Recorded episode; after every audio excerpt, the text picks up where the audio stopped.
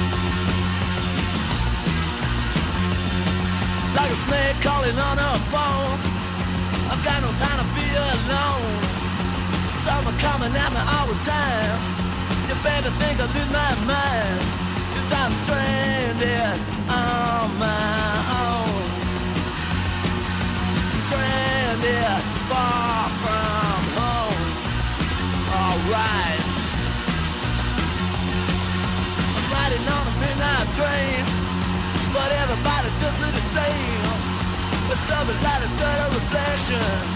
I'm lost, babe, I've got no direction. And I'm stranded on my own. Stranded far from home. Alright. Stranded, I'm so far from home. Stranded, yeah, I'm on my own. Gotta leave me alone, cause I'm stranded on my own. Stranded, far from home. Come on! Doesn't matter what I do. Play the man thing I can do.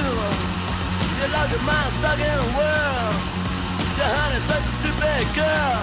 Now I'm stranded on my far from home. But come on. Stranded, I'm so far from home. Stranded, yeah, I'm on my own. Stranded, you gotta leave me alone, cause I'm stranded on my own. Stranded, far from home. Alright.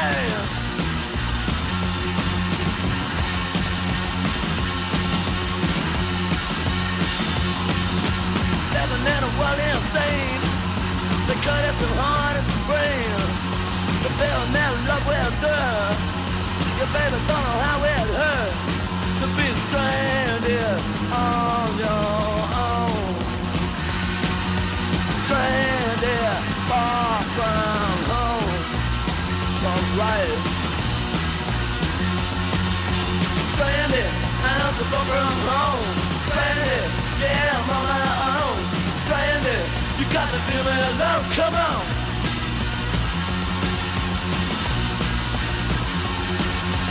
Stranded, I'm so far from home. Stranded, yeah, I'm on my own. Stranded, you gotta leave me alone, cause I'm stranded on my own. Stranded.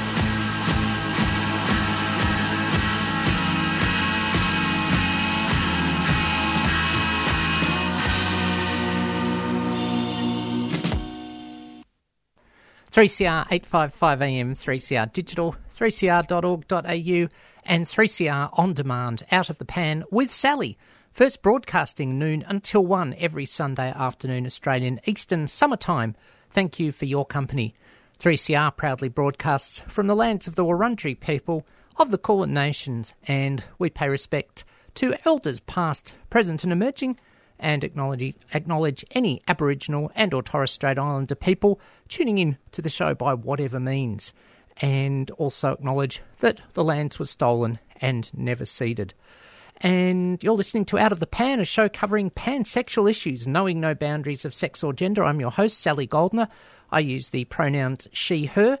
And um, if you want to get in touch with the show, there's lots of ways to do it. You can email out of the pan 855 at gmail.com. You can SMS 61456 751 215. You can tweet at Sal Gold said so, and that's the bottom line. And you can look for posts on Facebook, my page, Sally Goldner AM, and Out of the Pan 3CR 855 AM Melbourne. And remember that any opinions I express on the show are strictly my own. Um, also, um, not likely today, but if there is anything distressing, um, you can um, contact Switchboard on 1800 184 527. Well, opened up today with the Saints, a Brisbane based band, because, well, Brisbane and Queensland leading the way last night. Labor re elected up there, and One Nation and Palmer United have disappeared down a big sinkhole or something. Hoorah!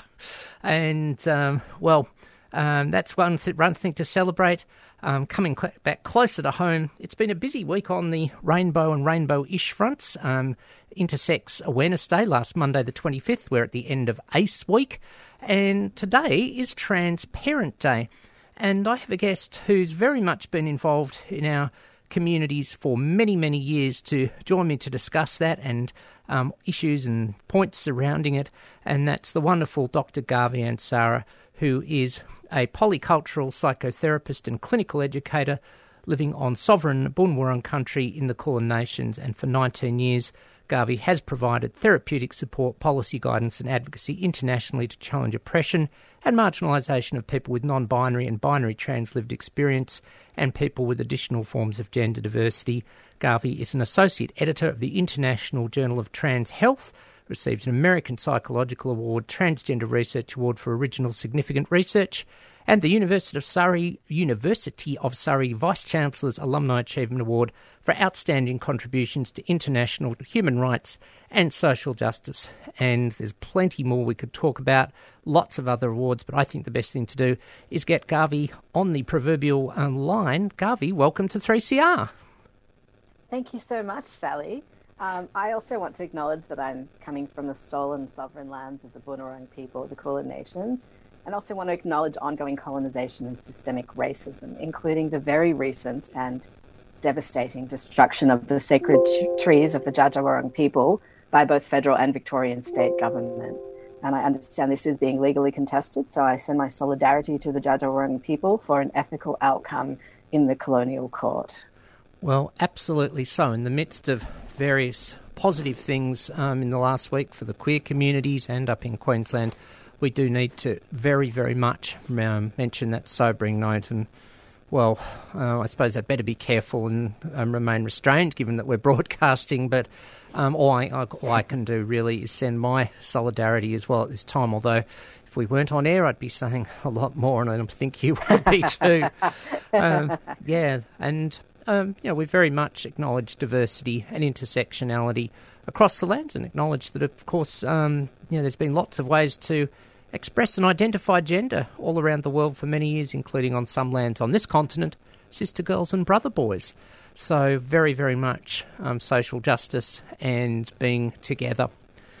Um, but let's zero in a bit. Transparent Day. This has been going since 2014, and we were just having a chat a, a few weeks ago now and thinking hmm, we should do something about this. So perhaps let's just um, get the broad, the sort of broad brushstrokes going first. Tell us a little about Transparent Day and what it's um, set up to do. Well, Sally, um, I think I think one of the important things about Transparent Day to think about, particularly when people talk about having a particular day to commemorate a certain thing or, or a certain type of relationship, I think it's important to say this is the life that people live every day. So for some people, this is everyday life. And I think um, sometimes what the, the important thing of a day is actually to create an awareness that's centered around this is in case the first Sunday in November. Mm-hmm. It was established in 2009. The idea was to celebrate life and love between parents who'd been marginalized for their genders um, and their children, and also children of trans and non binary experience and children um, with various kinds of gender diversity and their parents. And I think it's an important day. It's a day when we can take stock of how well, as a community, we're doing in supporting parents. And I mean broader community, not just trans and non binary and gender diversity communities. Mm-hmm. Uh, but I think there's also a real need to remind people that this isn't just a news story or a day or a sensational ABC News special, but this is regular people's everyday lives. And I think um, the situation, certainly, that I'm familiar with in community and in my various roles, they really show a lack of awareness and understanding that people exist at all. I think it's something I've heard you talk about a lot about bi erasure. Mm. I think even in spaces where the concept of people being non binary and binary trans people or people um, having various kinds of gender diversity is, is welcome and understood, the idea that people could also be parents, like you talked about intersectionality, is still not on many people's radar screen. So when they talk about this, they're primarily assuming that if someone has a family member who is non-binary and binary or binary trans or, or they have gender diversity, that that person is automatically going to be the child in the family, mm. not the parent. And that also comes from a bit of an infantilizing, paternalistic perspective in general, particularly in medical and mental health professions there is this sort of condescending paternalistic attitude of sort of i know better than you or it's my job to make sure you're really who you say you are. And i think that feeds into this idea that a parent who's someone who does make decisions about other people's lives and has a tremendous amount of responsibility couldn't possibly be a trans person. And i don't think that that's something that's explicitly stated. I think that's an implicit bias that people have. But i notice that in many contexts where people are attempting to be inclusive and yet they're really not making space for allowing that a parent might have a lived experience of gender that's different from the clinicians. Most most of the clinicians are not people who have that lived experience themselves, and even the ones who sometimes have come to have provided supervision for people and said, "Oh, I didn't realize that parent had that lived experience. I was thinking it was one of the children." So again, I think it hasn't been until recently that we've really um, started to question that kind of exclusionary attitude where it's just assumed that if someone is um, a person of non-binary or binary trans experience or some form of gender diversity that's marginalized, they couldn't possibly be a parent. And I think um, looking at the strengths and benefits of those parents, as well as looking at the challenges people face, is really important and what we can do to minimize those challenges. Yeah, I think you've raised some really good points there. You know, erasure um, and you know whether it's conscious or unconscious bias, perhaps doesn't matter. But also, you know, yes, um, I think there'd be lots of people of all sorts of backgrounds there out there who feel pathologized at times by various um, health professionals, both mental and physical, and you know this whole um, you know medical supremacist sort of attitude can be really frustrating. But um, you know, and that, that's a, that's a huge one um, to get through. But um, that you know people don't even think about it, or um, just sort of on a similar pathologizing note, one thing that came to mind as I was listening to you, um, and you know, I thought that just clicked in as someone who facilitates a group for parents or for family members, including parents mm-hmm. of trans people, something that happens on the pathologizing front and I almost feel like saying content warning for pathologising and transphobia here. I'll say low to medium level. That parents get asked things about, let's say they have an assigned male child who wants to be female. Well, didn't you give your enough child trucks and you know, child enough trucks to play with or something? And I'm sort of doing that denial laughter there, as you can hear, because it's just so bizarre that we can even um, pathologise cisgender parents of, of, of trans young people um, and all those sorts of things as well. So that pathologisation can run sadly very deep. Mm, that's true. And, and given that many people's exposure to this topic is a television show called Transparent that many people with lived experience have actually criticized um, I, I, you know, and, and yet people who don't have lived experience seem to think this is such an amazing show and will recommend it to every single parent who discloses that they have a trans lived experience or some form of gender diversity. Um, I think that it's really important to look at that is, you know, what do people think about the representations of parents? Because um, I think that some people have said, look, you know, it's a huge problem that you've got an actor who um, some people have said like looks very sensationalized, looks like they were they're doing drag. Um, and and this sort of um, the way that the family deals with it. Um, there are, on one hand, some people are so grateful that there's even a representation at all. And I hear that this sort of dilemma that there's mixed reactions to it, that people have come to therapy or people I know in community have said to me, you know, this is so wonderful to see us represented. And yet, how awful they've said that that this representation just misses so much. And why didn't they have uh, why couldn't they have an actor that actually has lived experience? That that's a common concern. There's so few roles for actors with lived experience. Why mm. did they need to have an actor who actually is a man? And that that really does make a difference to those people with lived experience who are watching that show. I also think it's it's something that people often let themselves off the hook where they say, "Oh, I watched the show Transparent. That makes me a supporter, an ally. I get it." And what's really interesting is how that doesn't translate into actual differences in behavior in many cases. I won't talk about that right now, but I guess to say there are very specific challenges that people are going through that are not reflected in dilemmas represented on the show. So, although there's a lot of valuable content in the show that people do resonate with, there's a lot of things that people found troubling. And there wasn't really much room for people to raise that in a balanced way where they could say, look, overall, it's great to have some representation, better than nothing, but here are the challenges. And I think I think that people didn't listen as much to community. There wasn't as much input from community about that. Well, yeah, often, um, you know, what's the saying? The the road to hell is paved with good intentions, and people might have been well intentioned. Of course, first of all, totally agree to have a cisgender male playing a trans woman is problematic, and for that matter, had it been um, the character been a trans man and uh, you know, been played by a cis woman could have been problematic. And where does that leave non binary people? Um, mm. All those things. But, um, you know, I think that a lot of the time, you know, that there isn't this input from trans people. And there's a really good article actually in The Guardian a couple of weeks ago about um, when people who are cisgender try to write trans, speak from the first person as a trans character in a book. There's this new book, I think it's Honeybee, um, and it may not be a bad book, and I can't say I've read it, but is it really something that they can do and get the the nuances right? I mean. As an educator, I can speak, you know, speak to my lived expertise for trans and bi, acknowledging that's one story. But if I'm doing, say, all of LGBTIQA plus, I have to make it clear that I can't speak for intersex, for example. And so we really need that lived expertise. And, you know, the thing that always gets me, and I'd be interested in your thoughts on this, um, although um, just to get them in your own words, is we all know that if we if we have input into a system because we know what's worked and what hasn't and how we can fix the what hasn't worked, gee, it gets it to become a better system. surprise, surprise. Mm-hmm. So it might be a surprise to say, why isn't it that we're having that input into issues um, that affect um, that affect Transparent Day, whether you are a transgender parent or a parent of a trans person?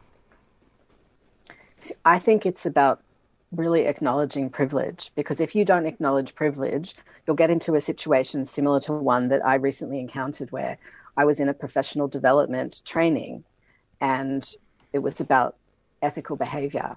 Mm-hmm. And one of the people who's in a leadership position nationally regarding ethical practice actually said that disclosing lived experience was unethical. And a lot of people were trying to raise the point that if you have a particular marginalized lived experience, there are certain things that you do not want to leave to chance uh, in terms of them understanding the range of experience and the language and not having to explain yourself as much and play educator to somebody. And this person's attitude was that empathy is enough. I, I just understand and you just listen to people. And what really struck me there is unexamined privilege that this person does not understand, doesn't actually have the empathy to understand how, in this case, her privilege affected her ability to determine whether or not she was appropriate. She didn't understand that she had a whole lot of cis privilege and that her lived experience afforded her a different way of moving through the world, that there were so many questions she wouldn't know to ask because she hadn't questioned any of these things. So I think it does give you lived experience gives you an informed intuition. It doesn't automatically mean you'll get it because everyone's different, but it means you know what kinds of things might be going on and it means you know what kinds of questions to ask and you have a sense of which things are going to be offensive without necessarily having to be told. Whereas someone who doesn't have lived experience is going to have to work harder to do that there are different challenges. So someone with lived experience might have to remember that their own experience of that thing isn't identical to someone else who might have the same label or the same community membership. But somebody who doesn't have lived experience is really going to have to remember how many privileges they have and constantly examine those. And I think that's where I see a lot of the failures is people wanting to tick a box, wanting to learn a list of facts and then claim competence or claim expertise. I can remember something I found really appalling that there was a therapist going around saying, uh, describing themselves as uh, as a spokesperson for the trans community, but this person.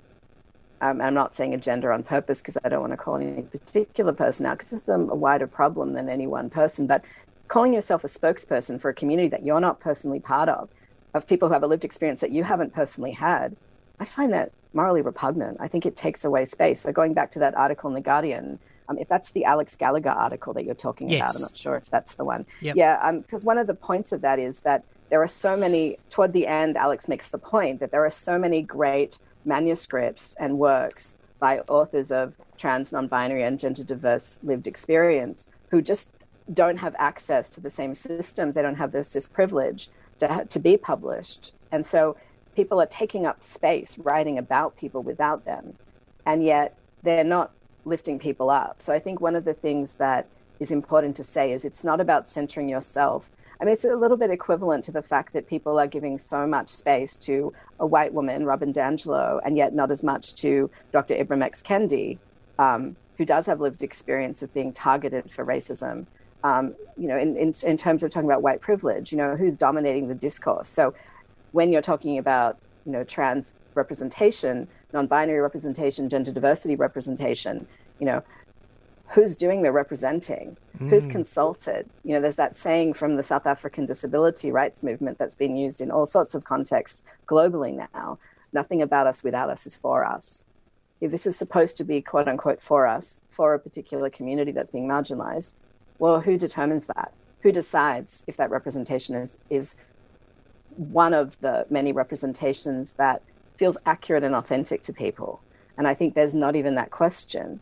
You know, forget the issue of okay, are you only talking to white non-binary people versus you know Aboriginal brother girls and sister boys? Are you talking you know who are you talking to within that range? But there's not even any talking to people of lived experience. It's in many cases. So, um, I mean, in terms of the, the situations that people face, there's a whole range of common situations that I certainly encounter every day in community spaces, in pastoral care, and as a therapist that I just don't see represented. Or, or if I do, I see them represented very poorly from a dominant, oppressive perspective um, and not from the perspective of the person with lived experience. Yep. So, what can people do to be let's get um, you know, to- acknowledge totally what you've said there. What can people do, whether they're therapists, the proverbial, um, you know, everyday citizen in inverted commas, um, any any any general or specific things that people can do to be better um, allies to tran- um, to tr- I'll just keep referring to transparents given the day, given the day. What can people do that would be positive, lifting, you know, um, make things improve things? Thank you, Sally. And and and just recognizing that we're we're really talking about a range of parents, not just those mm. who would identify as trans. So I do want people who don't think the term trans applies to their lived experience to also know that I'm including you mm. in in this when I say um, it may be called Transparent Day, but um, perhaps eventually it will be called Trans Non-Binary and you know people with gender mm. diversity um, lived experience day. But um, I think one thing that I think is key is cultural humility which is a concept that is often used in cultural diversity spaces. And I think it, it is relevant here because um, if you haven't had a particular lived experience, even if you're a binary person of trans experience and you're not non binary, you have binary privilege. You, you have a humility. Certainly, mm. as a mm. binary person, I have a humility about not claiming expertise about someone else's lived experience. So I think realizing it's an ongoing process of learning you never get it. You're never a, an expert. You might specialize in a topic or a certain lived experience, but you're never an expert in someone else's lived experience. And with that, there's this really important point of valuing and prioritizing the feelings and needs of people whose gender lived experiences have been marginalized or completely excluded. So I can think of a number of situations where that devaluing and deprioritizing plays out. Um, and, and just one example is there's a number of people in a particular spiritual community that I was once part of mm-hmm. who considered themselves allies because they watched the show Transparent on television and would talk about it and would have various forums about it and publicly, you know, give presentations about it. I, and it, it doesn't seem as if they even consulted actual people of lived experience in most of these cases. But I can remember that people often prided themselves on how inclusive they were. It's this very common phenomenon of virtue signaling. Well, I know that this is an ideal thing to be, or I think it's an ideal thing to be, so I'm going to claim to be that as a way of improving my social status in certain contexts. Whereas in other contexts where it wasn't as socially acceptable, they didn't challenge the point. They weren't defenders of people's rights, but it was when it was considered to be beneficial to them. They had the privilege to kind of switch, you know, to become very silent and not say anything in places where it wouldn't be well received, but to say it in spaces where it would increase their social capital. What was very interesting, though, was that the same people, several of them, um, repeatedly became hostile and antagonistic when they were asked to take actions that would actually align with these supposedly inclusive ideas. Mm. So when I would raise issues about non-binary people and their families feeling excluded, um, or, or even someone publicly misgendered someone, and when I tried to privately, one-on-one, in a, in a much less distressing environment than this big public forum at which this person had misgendered someone repeatedly, um, I privately said, look, you know, here's what happened. And, and I even gave them a here's how you can make it right. This person started crying and it became all about me responding to that person's feelings. So their feelings became prioritized, their needs became prioritized. And in fact, at no time did any of my suggestions for how to fix it happen. So I think one thing is to say there's a difference between safety, which people who are marginalized and oppressed need, need people with various kinds of privilege in a situation to, to help make possible, and the beneficial discomfort of people who are privileged being called on their enactment of oppression.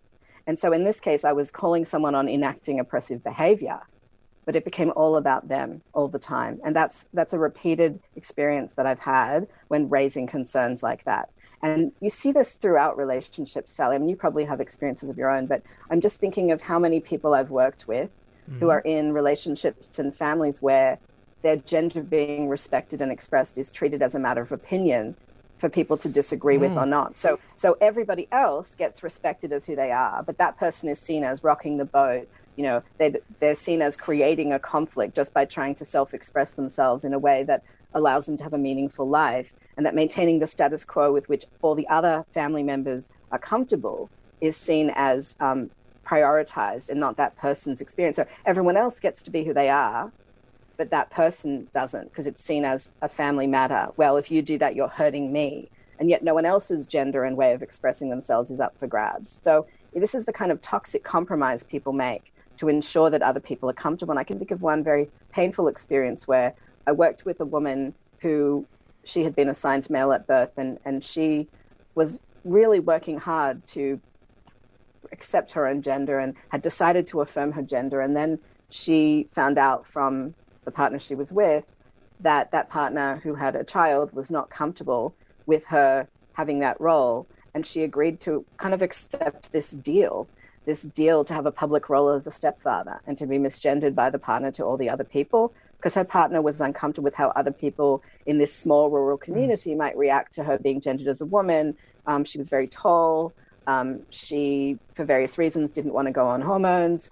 Um, and so, um, you know, she she was going to be challenged on her gender expression because of other people's prejudices about her visual appearance. And so she would frequently bring distress to therapy. She and I've de-identified the situation, by the way. Mm. Um, so the specific details are a bit different from what I've said, but um, she would bring distress to therapy, and she was constantly suicidal. But she had to keep this to herself to preserve the status quo of that relationship. So, in terms of people's limits, I would say you can't compromise on being yourself without mm. tremendous cost.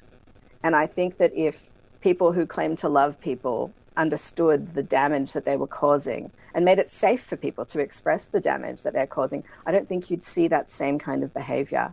Um, and that's and that's really around children. People have this idea that it's inappropriate, you know, to, to be trans or non-binary or have gender diversity around hmm. children. Um, and and and yet children seem very comfortable. Children adapt very quickly. In fact, in this case, the children were already respecting this person's gender. It was the partner and the partner's family, deeply religious family, who were not comfortable with it. And so, I mean, I even had one person who um, who he had a parent as well as uh, a partner who were both trans. And this person in the sessions would insist it was okay to misgender the parent because the parent was supposedly fine with it even though the partner later disclosed that the parent wasn't fine with it um, and had just accepted this behavior to maintain the relationship with yep. you know with their own child. Um, but this person used that claim to then bully his own partner into being misgendered by him to say, "Oh, well, my parents okay with it, so you know you should be okay with it too."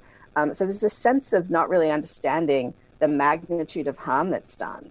Um, and I know that's that's very much about people affirming a gender rather than people who decide they want to become parents um, or become parents, whether they decided or not, you know, after after they've affirmed their gender, and then they have an issue with how much do they disclose of their history, because because obviously small children want to know and they ask lots of detailed questions and they start to get curious about bodies, and people don't want to lie to their children, and on the other hand, they also don't want a situation where their privacy is violated or they have unwanted disclosures to people who might not accept it outside the family. And this is where the current climate of schools is and, and you know spiritual and cultural communities is so crucial because those environments can be places where it's okay to have the family you have and where parents can feel safe. Child caregivers oh. primary caregivers of children can really um, can really find acceptance and inclusion, but that's not often happening. And sometimes that actually creates conflict between partners in a family. So I think I think there's so many different ways that that people need support, um, and not because there's anything wrong with them, but because of all of the stigma and oppression and exclusion that still exists. Yep, lot, lots in, lots in there, and you know, it's this whole, you know, it's so hard for cisgender people who have known someone affirming their their gender in the first, we'll say in the first part of life, all that sort of thing. Well, it's of course a lot harder for trans people, which I think mm. leads into something that's really important. Every human has wonderful strengths, and in terms of your working with trans um, trans parents and acknowledging, um, know, that um, what you said about that that label doesn't cover everyone, but it's um, there is a degree of play on words, which is always good. Um, mm-hmm. Seriously, what do you think of the the the strengths, the positives that trans parents um, bring to, we'll say, any table, so to speak? Because I think that's mm. really important to note. Look, I, I think it does depend on the parent, but I think what the lived experience of being non-binary or trans or having some form of gender diversity does give a person if they have in fact really come to a meaningful examination of life. And um, people have told them who they were and then they've said no that's not who i am. I'm something else which which doesn't happen in all cultures right? In some cultures people just grow up as who they are. Um, and, and the word trans wouldn't necessarily apply to their gender diversity. But for let's say in uh, across australia in um, in many communities certainly I think one of the benefits is that people have really examined themselves. And there's this term that we use in therapy called congruence, which basically just means who I say I am is who I understand myself to be, and who I want to be is who I act as in the world. Mm-hmm. And I mm-hmm. think there's a particular type of congruence that, uh, in particular, parents with these lived experiences can have that are harder to come by for a lot of other parents. When you have to examine something so fundamental that people take for granted as you're this or you're that in terms of gender and how gender is such an it's not in every society but in this particular country or set of countries within australia certainly but in the dominant colonial australia certainly um, there really is this idea that we every it's a fundamental building block of society what gender people are i mean mm. even the terms people use for sexuality have embedded in them as as i know you you've critiqued in the past a lot of them have embedded within them these assumptions about gender of partner where for some people, that's not even the primary thing that they look for in a partner. Gender might not be even one of the main um, factors, and yet it's such such a pivotal way that people relate to each other. I mean, just a quick example is people who've said, "Look, um, it was perfectly fine when they were being perceived as a woman to smile at a baby on a bus Hmm. or to smile at a little child." And yet, as soon as they started being read by other people as a man or as transmasculine, all of a sudden that was seen as a suspect behavior, as a potentially predatory behavior. And so, just thinking about how different gender looks when you talk about assumptions about how people are around children, I think one of the benefits is that parents who have examined something as fundamental in this society as gender are much more open to having frank conversations with their kids about other things. And so, I what I think I have noticed is that not all parents are comfortable with their gender, and some parents are in deep stealth.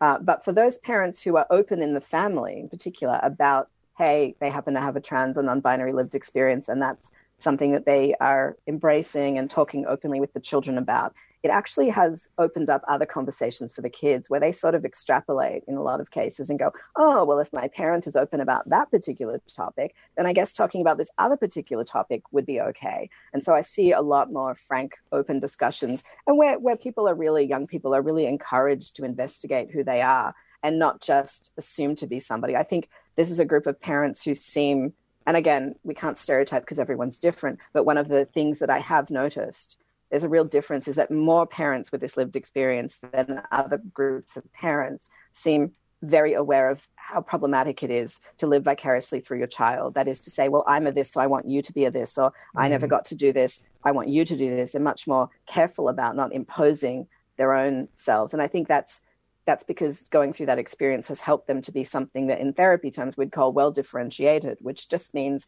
I can see that I'm me and you're you. And the way that we can do intimacy is to understand that true intimacy isn't let's connect around where we're clones of each other or let me turn you into a clone of me. It's let me understand that we're fundamentally different people and let's connect around those differences. And I see this group of parents as being particularly skilled at doing that because of what they've done in their own lives. Yeah.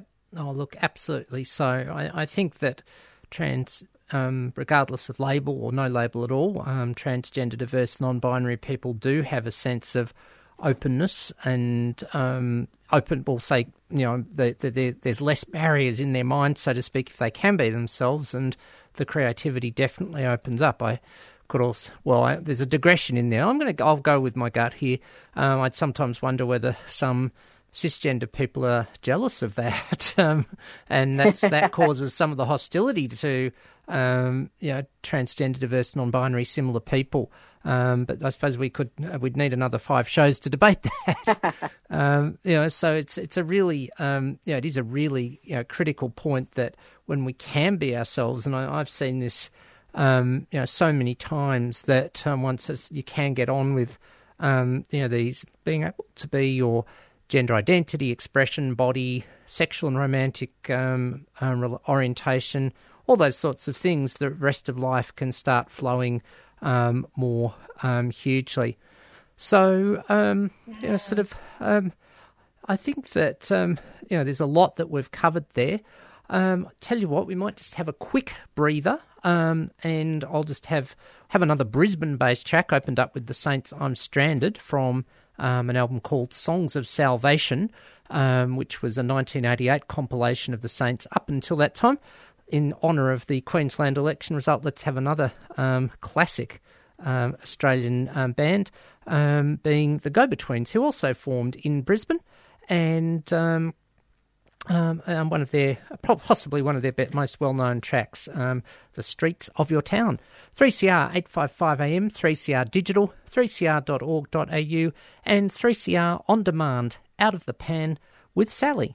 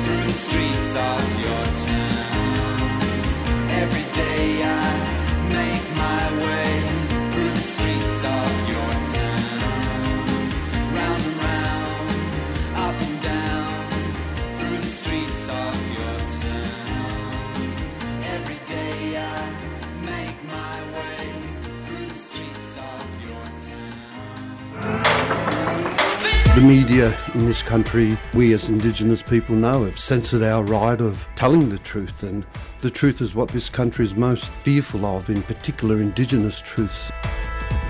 Until history is told by the vanquished lens, which is our people telling our story our way, and have the right to be able to incorporate that into a system of learning, well, people are always going to be denied that truth by deceit and lies.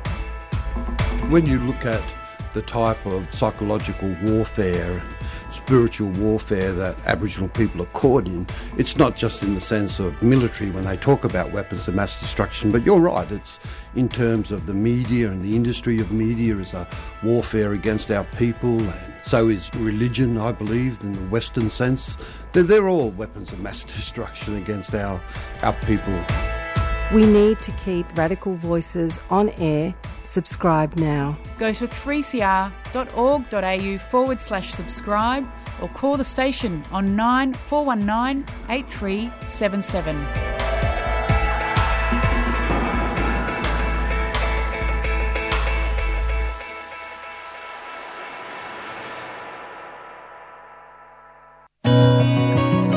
To enable change, we need to show broad community support. Show your support for walking and cycling in the City of Yarra by appearing as a champion on the Streets Alive website, representing your local street, neighbourhood, or school. It's fast, free, and simple. Learn more at streets-alive-yarra.org. A 3CR supporter.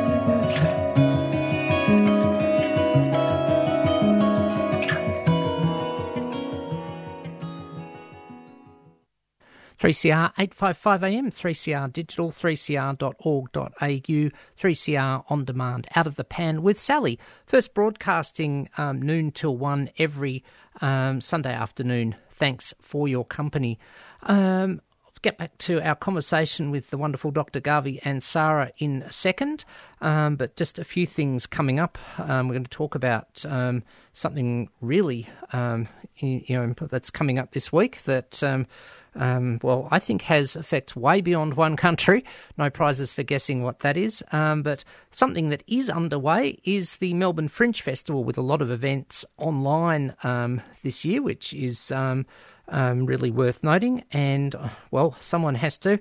Um, yours truly is going to be part of an event called Let Me Get Something Off My Chest, where advocate, as it says, tune in for an, a one raucous night of pol- pol- polemical rants and righteous queer rage.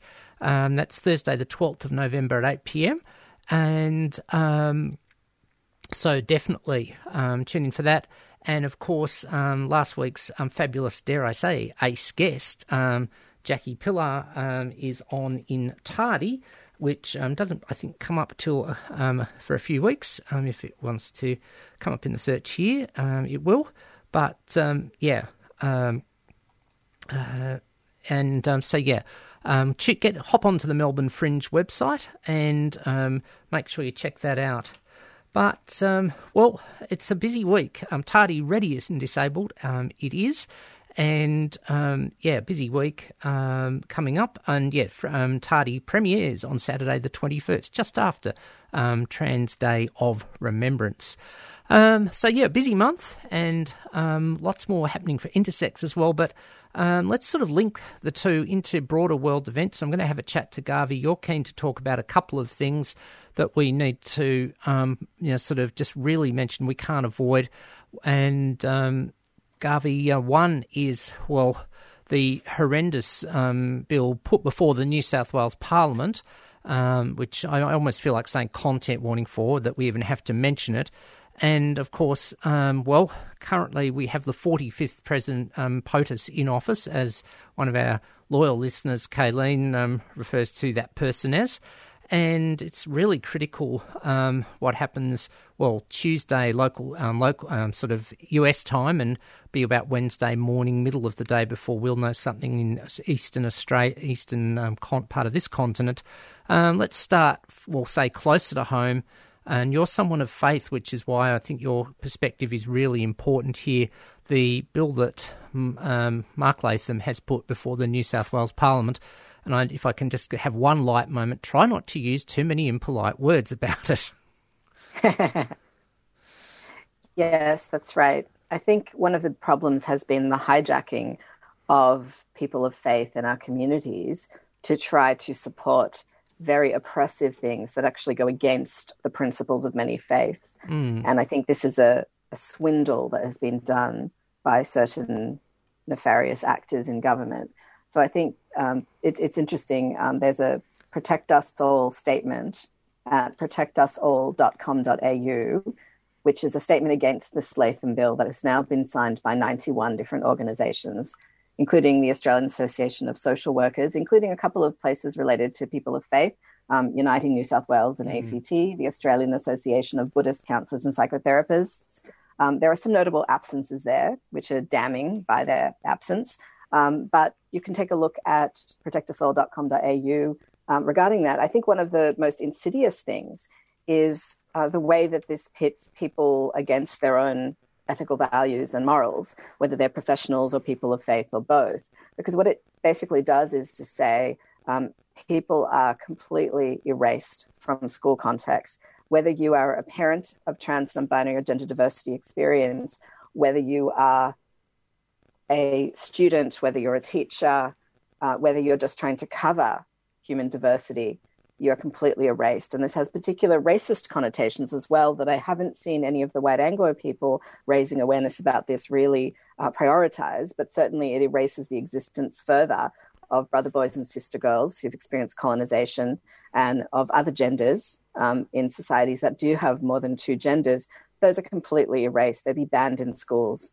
And I think one of the insidious things about this is given that we've had increased numbers of suicidality being reported, especially with the pandemic, um, school can be a real a place where young people can get the sole supportive response to them if they're in families or communities where they're not getting that support. So um, I think that one of the things we'll see is if this legislation, this disastrous legislation, does pass, I think we're going to see an increase in suicides, mm-hmm. and it's very predictable. Um, and and unfortunately, I, I, think this is this is a challenge for Australia where, um, although this, as you said, although this is technically a New South Wales piece of legislation, I think we've seen that when hate speech becomes normalized and when bigotry becomes institutionalized, as as it actually has been, but this would further institutionalize it, then we see the harm that that causes to actual people and their loved ones.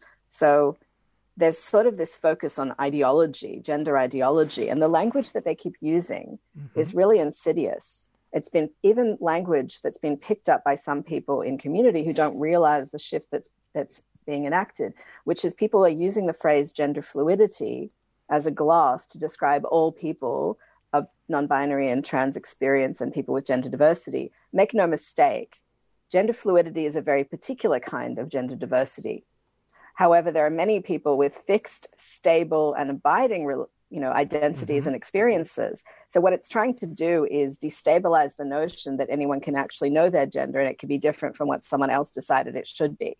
And if you are it's just a phase. It's fluid. Well i don't know about you sally but many of the people that we love and mm. know um, this is not about fluidity. You know people it's about knowing who you are and it's about being able to define who you are without someone else who doesn't know you, a state authority, deciding and dictating for you who you're going to be. Yeah, look, absolutely. So, um, very quickly, because we are sort of getting um, beginning to run out of time on the show, um, I'll ask one more question on this, and then we um, we will talk about number forty five, um, uh, as he's called um, as he's called in America, in the USA. But has there been a position yet, obviously from the two we'll say, lar- numerically larger parties in the New South Wales Parliament, the we'll say Liberals and or Nationals, and then Labor on their stance on this bill. Have they publicly declared anything? Well, I'm not the best person to ask about that specifically. I think, um, I mean, Mark Latham, as you know, was a member of Labor before he Mm. joined One Nation. Um, so I, I know that there are individual people who've challenged this, but and I know that he's not well liked within Labor. Mm. Um, but I, I'm not. I, I what I'm what I've been more focused on actually is the behavior of behavior of people in professional bodies um, who really have have hesitated to come out against this, and there's a number of them that have, and a number of them that haven't. Again, you can take a look at whose names are represented, and you can draw your own conclusions. But um, it's really shocking just how many people consider this a politically sensitive issue when what we're really talking about is the lives of young people and their families and the safety of schools. So um, I, I think I think it, there are there are lots of different permutations of this. I mean, look, I think I think politically it's um, it's something that a lot of people don't seem to understand just how dangerous it is. So um, I don't know, Sally, are you aware of any statements against the bill by Labor or LNP? Not at this stage. Um, so yeah, we um, hopefully that will be the case. And I think with the disintegration of influence of One Nation last night, that is all the more reason for um, certainly Labor, but obviously we prefer um, LNP as well to just totally reject this bill outright. And the fact that Alex Greenwich, although admittedly he's in the lower house of the New South Wales Parliament, got a motion supporting trans people, one would hope that is a good sign. Um, but look, we are just sort of getting close to the end, only a few minutes left, and so I did. Well, we did say, um, I know it's a, it's such a huge topic to fit into two or three minutes, which is all we've um, the time we have left. But um, the um, situation in the US, of course, this Tuesday um, in American time, which would become roughly Wednesday morning ish, give or take, in most of, of the lands on this continent, um, the US elections, not just president, but of course um, their two um, legislature houses. Um, God, where do we start trying to go through the implications of this? Um, not just, of course, for LGBTI, but so many other things, climate and other things. But I'll, I'm interested to get your thoughts very, very quickly. Well, I don't know if you were remembered this, but there was a point in around around this time in 2018 when there was a move by the U.S. administration to erase the definition of transgender altogether from federal programs. Oh yeah, yeah. So this is not even just there was a whole lot of discrimination that happened. People were banned from military service. There were all sorts of other things that happened. There was demonization of people. There was hate speech. Um, but in particular, there was this attempt to redefine sex in civil rights law so that it would remove the anti discrimination protections that people had gained. And so, this, that even the American Psychological Association at the time had come out against this to say, you know, there's decades of research that show that you know, this, this is going to harm people, don't do it. But um, they've redefined that. And interestingly enough, some of the US efforts to reduce people's rights have used a similar language of gender fluidity, basically trying to position this just as an ideology, really divorcing it, dehumanizing it. It's similar to what we see where people use words like homosexuality and not actually talk about real people and real relationships. That that they're really trying to dehumanize people of trans, non-binary, and gender diversity experience rather than actually explain that this has real impact on people's lives. So I think if if the election goes one way, you'll see certainly Joe Biden and Kamala. I mean, Kamala Harris came under fire because at one point she was directly responsible for making it impossible for women of trans experience in the prison system to access um, gender affirmation medically, to access hormones and surgeries. And she's since apologized for that. Um, and she now includes her pronouns, you know, on, on, her Twitter handle and things like that. I think she may have learned her lesson. Um, Joe Biden is certainly has made a lot of comments that are strongly supportive of of people of trans experience, non-binary experience, and with gender diversity. I do think a lot of the rhetoric coming out of the campaign is very binary, um, as opposed to some of the Obama campaign stuff was a bit less binary in some places, but still there's a long way to go. But certainly it is more favorable.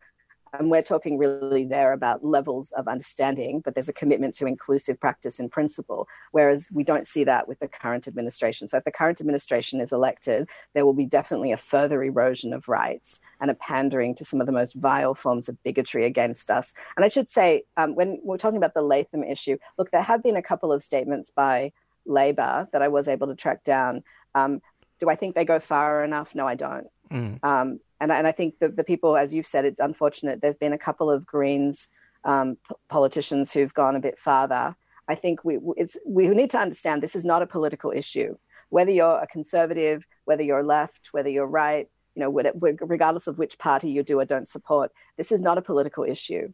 Um, and certainly, we see that there are people in the LNP who have been supporters of um, people's rights not saying that that is the current government. Certainly, Scott Morrison has had vile attacks on young people, particularly trans young people, um, in the media, which are vile and inappropriate. And same with the Lord Mayor in Perth as well. We've oh, yeah. seen some hateful comments recently. Um, but I, I, would say this this crosses across political parties. What we're talking about is something that perhaps there are different values among conservatives um, than among progressives, people who call themselves by those terms, or moderates, and yet there are principles that each has in common that they might call by different names that really um, that really are important. So, from a conservative perspective, someone might say, "Well, it's it's the right to um, having a private life, to not be interfered with by government, things like Mm, that, that yep. are typical conservative values." And I think um, that's where you could make a conservative case for supporting young people's rights here. Um, but regardless of regardless of what your political orientation is, it's this is not a Greens issue, not a Labor issue, not a not an LNP issue. This is a human rights issue, which people from all sorts of perspectives, I hope, will take seriously. Which is that ultimately we need to make our schools safe places for people, because if we don't, then we damage all of society. We're all hear. affected. All right, look, Gávi, have to leave it there. Um, really out of time. Thank you so much for all your thoughts on the show today. There's plenty more we could discuss. Might have to grab you in at some other time down the track. Um, thanks so much for everything, and um, yeah, um, for your time on this Sunday. Take it out quickly today as we are at um, just past the end of Ace Week. Just wanted to give a few seconds to a track by Richard Clapton. And remember, hearts are not just for sexual and romantic attraction, they're how you love in the broadest sense of the word. Let's have a track from Richard Clapton's live album, and this is Ace of Hearts. Thanks for tuning in to Out of the Pan. I'm Sally Goldner. Catch you next week.